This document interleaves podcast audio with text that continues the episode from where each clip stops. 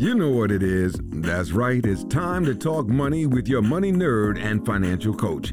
Now, tighten those purse strings and open those ears. It's the Money Talk with Tiff podcast. Hey everyone, I am super excited today because I have Russell Fugett on the line. Now, Russell, I met him at an equity conference locally here in Greensboro, and he is a phenomenal person. So, just to give you a brief overview of what we're going to be talking about today, his two times great grandfather escaped slavery and was a blacksmith and filed a U.S. patent. Then, his uncle, Reginald F. Lewis, is the person who wrote Why Should White Guys Have All the Fun, which is one of my favorite books. So, I'm super excited to have Russell on the line today so we can talk about entrepreneurship and generational wealth. Hey, Russell, how are you? Hey, Tiffany. Thanks for having me on today. Absolutely. It is my pleasure. So, like I teed up in the intro, your family has done some really great things and it didn't stop with them. You are continuing to do some really great things. So, let's just hop in to why entrepreneurship is important for Black families. My grandmother, who turned 97, has always told us that we live in a ownerships. And I think there's something to be said for Black determination in a sense of cast your own vision and control your own destiny and have equity in this land, in this country in particular, and, and even thinking globally, wherever you might be listening today. Know, as, as you mentioned, my great grandfather, Joseph Fugett, escaped slavery in central Tennessee, uh, was trained. There was actually an article that came out recently that, that told a little bit more of the story in upstate New York. Ended up in upstate New York, was adopted by a white doctor in the Union Army, and then was learned the trade of a blacksmith from a guy named Russell, which is how I've gotten my name over the years. And I went on to own his own blacksmith shop, J.M. Fugett Blacksmiths in a prominent corner location in Baldwinsville, uh, New York, near Syracuse.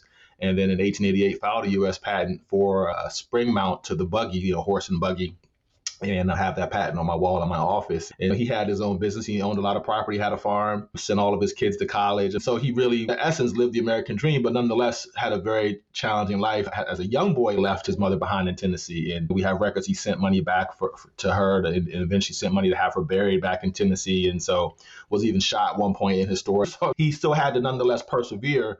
And so, a lot of ways, things are certainly better for us today, but there's still so many challenges that we have to learn how to persevere, remain in community, to be able to do, but nonetheless can have a similar success that certainly I benefit from all these years, over 140 years later. Absolutely, absolutely. And I want to also just point out what you just said. You know your people, you know your history. And I feel like that is important as well. And that was instilled in me from a very young age. My mom is a genealogist. Right. So uh, she goes way back. She knows all the stories, she knows it like the back of her hand. But what been interesting to me is how these types of ideas and stuff can run through families. Like I know in my family, my and I don't know how many greats because I know my mom listened to the podcast. So I want to get in trouble. I'm sure she'll clarify when she hears this. But I know it's some great great grandfather. He was an entrepreneur. He had hundred some acres down here in North Carolina. Right. He made everything. So they pretty much had like their own little homestead. And so it's it's crazy how stuff like that kind of repeats itself through the generations. So I just wanted to make sure we point out that it's important to know who your people are yes. and be proud of that history Absolutely. a lot of times. You know, and I'll share this with you and I'll be brief on this point. I'm descended from a free African. I fought in the Revolutionary War because Joseph Martin Fugett married a woman named Josephine Bakeman, who was the, whose great grandfather fought. And so through that, I'm descended from a free person of color that fought to found this country. And as a result, I am in the Sons of the American Revolution, which is one of the most established genealogical societies in the world. And I think there's only going to be a few hundred African American members, but there's over 10,000 Black Americans who are believed to have fought to found this country, right? So I encourage everyone to find your heritage.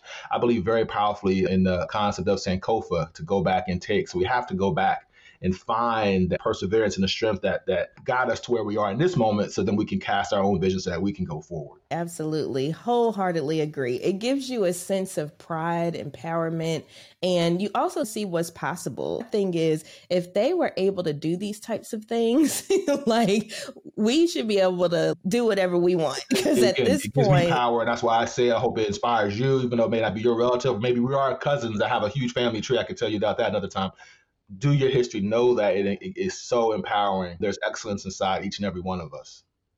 Absolutely, absolutely. So let's switch gears a little bit, sort of. So, when it comes to the racial wealth gap, this is something that I talk about a ton on the podcast. So, whenever I get a guest that can nerd out with it, nerd out on it with me, I get super excited. So, when it comes to the racial wealth gap, how do you feel entrepreneurship plays a role in that? The entrepreneurship, again, we live in an equity ownership society. And the part of ownership, it allows you to create assets that generate wealth, right? We cannot, and I know your podcast, you beat this drum almost every week. We can't just survive on our income. And that's why you started this podcast. We can't just get a check and invest and perhaps if we're lucky to have a 401k and rely on that, that's going to maybe be okay. That's a baseline.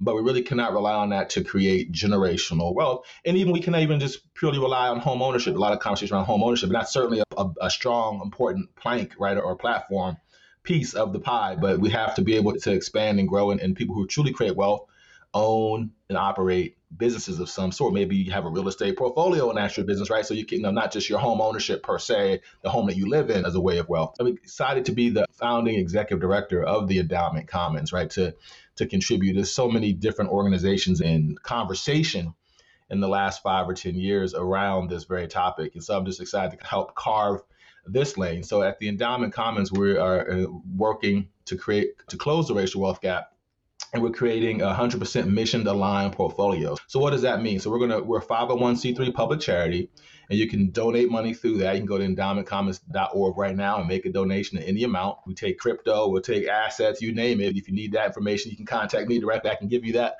paper so you can know how to transfer your crypto and your at your property and your real estate. If you want that kind of donation, and we're going to invest that capital with uh, minority-led funds, right? So black and brown folks and women who are leading investment funds, and as we know, many of us tend to be able to find other black and brown and tend to have diverse strategies where we're investing in black and brown businesses.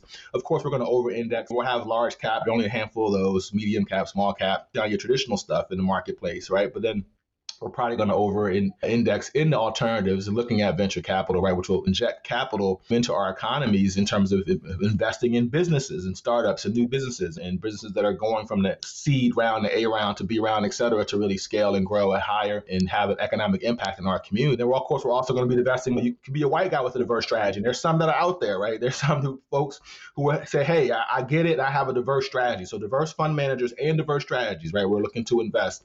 We're going to take the proceeds of that endowment and then, of course, invested in endowment style into other nonprofits in the funds to fund model. Mean, other nonprofits that have programs that are doing the work to close the racial wealth gap. So, that what does that look like? There's tech jobs, entrepreneurial development, and there's all types of programs of people that are doing excellent work who need capital. And of course, as we know, and there's a wonderful article that I consistently refer to in the Stanford Social Innovation Research Journal from this winter that talks about the need to endow Black led nonprofits and that disproportionately, particularly Black led nonprofits, have to spend more time raising money to address the needs. So we want to help these nonprofits delever the need to have to constantly go out on an annual basis, or maybe they'll get a three year commitment from an institution. And once that's over, they're back to square one, and have to go raise more money. We want to find the best of breed nonprofit programs and be a consistent source of funds for them because we're going to have an endowment, right?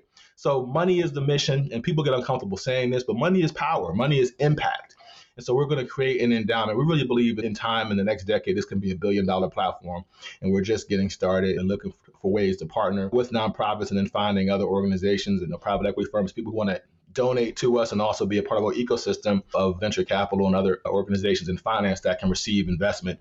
Kind of will be an LP in a sense where we can invest in, in the, as a part of our portfolio to again to inject money into our economy. So we're really excited about it, and we think this is really a, could be a transformational organization and institution, and I'm excited to be building it. Absolutely. And I it is so dope that you are building it um, because that was that has been one of my things. And I know I mentioned this at the conference we were at. Like here locally, there's not a lot that's for us by us. It's a lot that there are nonprofits out here and they're out here doing the entrepreneurship thing and helping entrepreneurs and what have you. And I'm grateful for them, but there's nothing that's for us by us. And for me, that's super important because if you don't have that, then you run the risk of saying, oh, this is what you should do without really understanding what the people are actually going through. um, a lot when folks, nonprofit leaders go out and have to ask for money, right? You know, the, we, people on the ground like yourself have the expertise. I wouldn't want to come into Greensboro with a million dollars and tell you what to do. You're in Greensboro. You know what to do. I don't want to say what. What's your? Give me your plan. Give me some information that's going to help me understand this is going to work, and, and then I'm gonna give you the money. I'm not going to ask a whole lot of questions. I'm not going to act like I'm the expert because it worked because it worked somewhere else doesn't mean it's going to work in Greensboro. Every place is different, and your leadership and your plan is going to be unique. And so understand that and valuing that, right, and not having a bias towards that. There's recently was research that says that folks can be biased against people of color just innately, and it takes continuing communicating success that that we're competent and capable and know things even know more than other folks. And so some of this is true brain science, some of this is of course systematic and institutional and historical, and we got to work against it and demonstrate success and create equity and value and ownership, as I've been saying. Yes, yes. And I'm so glad you mentioned that because every time somebody mentions bias, I always bring up the implicit bias study because just Google it, y'all, and take the test. So many different true. tests out there, but yeah. it is so true. Like, I am the most pro black person that I know. Everybody knows me for that. And when I took the test, it was still slightly biased against my people. And I was like, whoa, right. what? Excuse me? Like Tiffany? So it's very eye opening. But like you said, it comes from the systematic, the fundamental, like all of that stuff that we're fed on a daily basis. It's hard to get past it. And honestly, glad that I did as much work as I did to get past it. But as I said, there's still more work to do. And so it's super important to know what your biases are so that way you can navigate around those exactly. and be more aware. Yeah, Absolutely. try to avoid the blind spots. You don't get blindsided. And we're always working. Our brains are funny things, and I won't get into the brain science that I, we do have to do the work and recognize where we fall. And sometimes not be afraid to take a little bit of risk. And where, where our success often, whether we're an investor or a nonprofit leader or what have you, is on the other side of that uncomfortable point, right? And so we have to get enough information within reason, of course, and be wise but then we have to push beyond that fear and that uncertainty and take a little bit of to see the reward. That's really the entrepreneurial mindset. That really is what it takes to really lead and be a participant in an ownership society, as I said.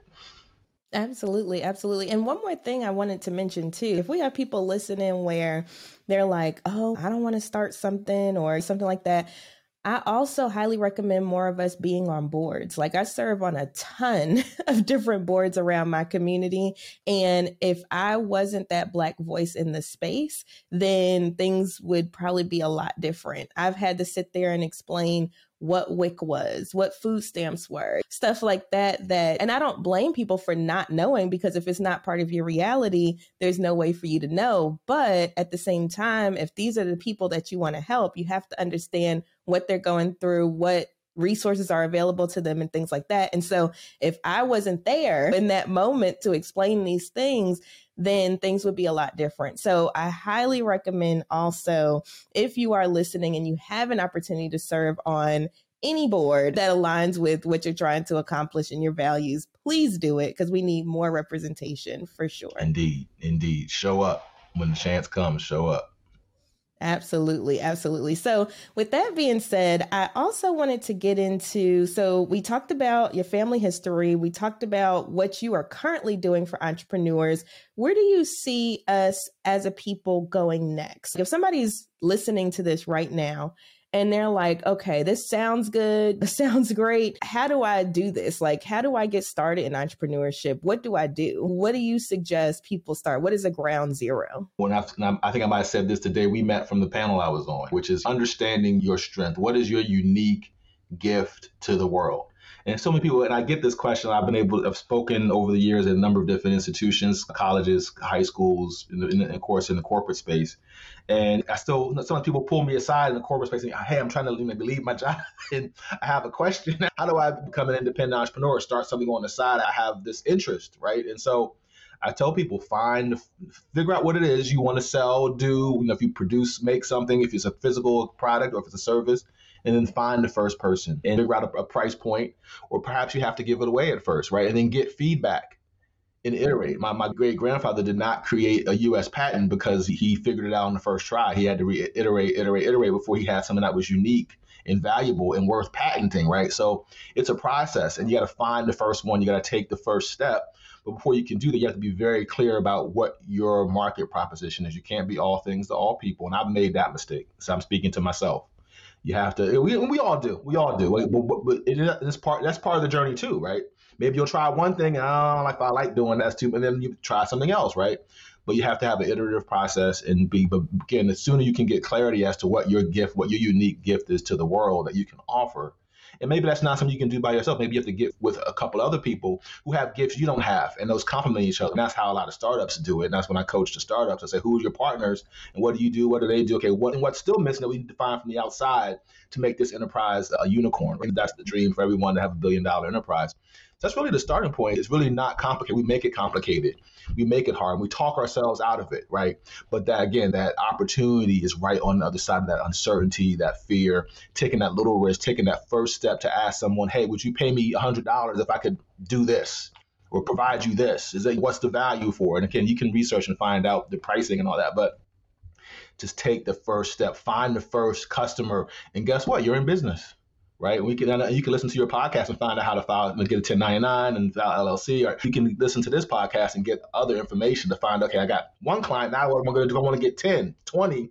How do I maximize this and then begin to create wealth? It's a journey, but it is so worthwhile when you think about having children and generational. And you asked the initial part of the question. That's where I really think that's the next step. I think for us as Black folks, yes, we got to reach back and pull more folks up into this ownership society which is what we're going to do with the endowment commons. But then we got to think how do we transition that wealth to the second, third, fourth generation? And that's the part I'm getting excited about and learning about, even as my family goes to some of those aches and pains of figuring out how do we transfer some of the wealth and the success and the knowledge that we have. There's, of course, there's a wealth piece, but I think money is only a minority, a smaller part of it. I think the really the social capital, the intellectual capital, the know-how and then the family values and love that come together. That's what's going to keep the family together for generations and keep the money and the mission around the money, how you want to show up as a family in your community, united and, and focused on continuing to make impact. And that's really when we get to legacy. And so that's really where I think about for Black folks. I'm thinking about that. How do we create that that that funnel from entrepreneur, owner to legacy? Mm-hmm. Absolutely, absolutely. I know if y'all are watching, you can see me shaking my head like it's about to come off. you're listening, you can't see it, but I'm telling you, I'm shaking it because everything that he just said, I know I beat into the ground on this podcast. I beat into the ground because it's so true. I always say everything you've ever wanted is on the other side of fear. So just go ahead and make that step. Just go ahead and do it. I'll and tell you this. Also, even for okay. me, my uncle died. They said he was the wealthiest black American ever lived. I don't know if that's true or not. Billion dollar business, Beatrice Foods, and look it up. Why should I have all the fun? And I'm scared. So it's okay. It's okay. I'm gonna tell you about right now. It's okay to be scared and not know and be uncertain. It happens to all. It doesn't matter. It doesn't matter who you are, whether you got nothing or whether you may seem like people think I'm already rich. And I know I didn't have to borrow money for college, but my uncle didn't leave me a trust fund. Let's be real but I had a lot of understanding and knowledge, but still was scared and still worked through that on a daily basis. Again, do I know what the heck I'm doing? Am I an imposter? So again, I want to be very humble in saying that it's not just it's not unique. We're human. It's all of us. So just take the first step and then figure out the next one and keep stepping. Mm-hmm. Keep stepping. Keep iterating over and over. And I also say on the podcast a lot, you fail early and you fail often. There you go. Just put stuff out there. If you fail, it's cool. And it's really not a failure. Lesson. Yeah. That's the value in the failures. You learn something. That's valuable. Exactly. And then teach it exactly. to someone else so they don't fail again. That's what I'm here to do is to tell you don't be afraid and just go do it. I think I wasted time sometimes just I wasn't sure. And you know, you know, dithering. You do it. Absolutely. Now's the Absolutely. time. Now is the time. Go do it. Absolutely. And you have resources available. So don't think that you don't. There are resources out here to help you get through. Right. There's people infusing capital. There's people just providing the education. Hint, hint. I'm talking about me and Russell here. Subscribe. yeah, the information is out there. So, Russell, if people were interested in learning more about you, what you have going on, I know you hinted at it before, but I always like to wrap up like this. How could they find you? I'm all over in and Instagram, Facebook at Russell Fugett, R U S E L F U G E T T. You can find out more about the Endowment Commons at endowmentcommons.org. And then I'm also on a for, have a for-profit. Endowment Commons is a nonprofit arm of our for-profit, which I didn't get to today. Jumla Network. We're a strategic consultancy and knowledge network focused on diversity and inclusion. And we leverage the International Organization of Standards definition of inclusion, diversity and inclusion. And that standard was just released in May of 2021. And we have a software platform that really drives diversity and inclusion as a service assessment and audit. And then from there, we deploy projects to help organizations mature in that area. And again, you can find out more about that at Jumla Network. That's J U M L A network.com. Nice, nice. Yeah, that's a whole nother whole tangent I can go on. but thank you so much, Russell, for coming on the show today. It was my pleasure. And like I said, guys, like I said, all, like I say all the time, I will have all of the information that Russell just spit out to you in the show notes. So don't worry if you didn't catch that. So definitely check out the show notes. I have all his links, the link to his uncle's book, all that good stuff. And I just appreciate you coming on, taking the time to talk with us today. Thanks so much, Tiff. I look forward to being with you in person. I think I might get to Greensboro again soon. I'll keep you posted. Thanks everyone for listening. Yeah, no problem. Right. Bye. Bye. Thank you for listening, joining, and being a part of the Money Talk with Tiff podcast this week. You can check Tiff out every Thursday for a new Money Talk podcast. But if you just can't wait until next week, you can listen to previous podcast episodes at moneytalkwitht.com or follow Tiff on all social media platforms at Money Talk with T. Until next time, spend wise by spending less than you make. A word to the money wise is always sufficient.